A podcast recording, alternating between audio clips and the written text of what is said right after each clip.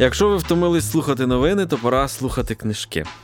Наші шанувальники, думаю, пам'ятають цю фразу із першого сезону подкасту «Ранкова доза», який виходив в минулому житті і був чимось світлим і приємним в тому, здавалося, страшному і бурхливому часі.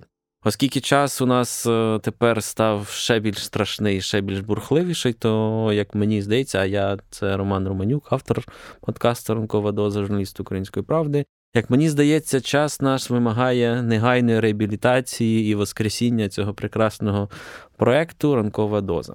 Тому з 2023 року ми оголошуємо про старт нового сезону «Ранкової дози». Щоправда, він буде не щоденний, як попереднього разу, тому що, окрім нього, нам ще треба буде колись виживати, ховатися від ракет і займатися іншою роботою. Тому я думаю, що це будуть раз або два рази на тиждень наш подкаст.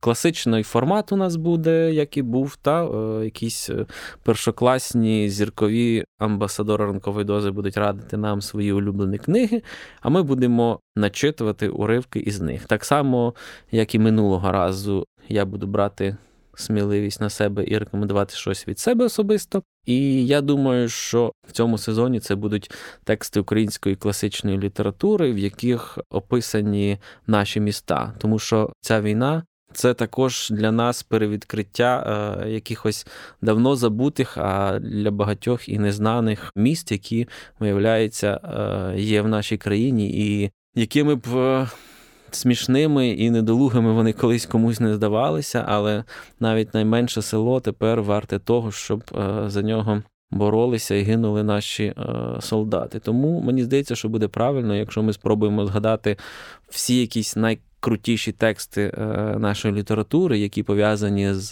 різними містами, з різними локаціями, і таким чином ми згадаємо, що насправді ті, хто сюди прийшли, і намагаються захопити цю територію. Вони тут, люди прийшлі, а ми тут давно. І це буде наш спосіб доказати і собі, і іншим, що це правда.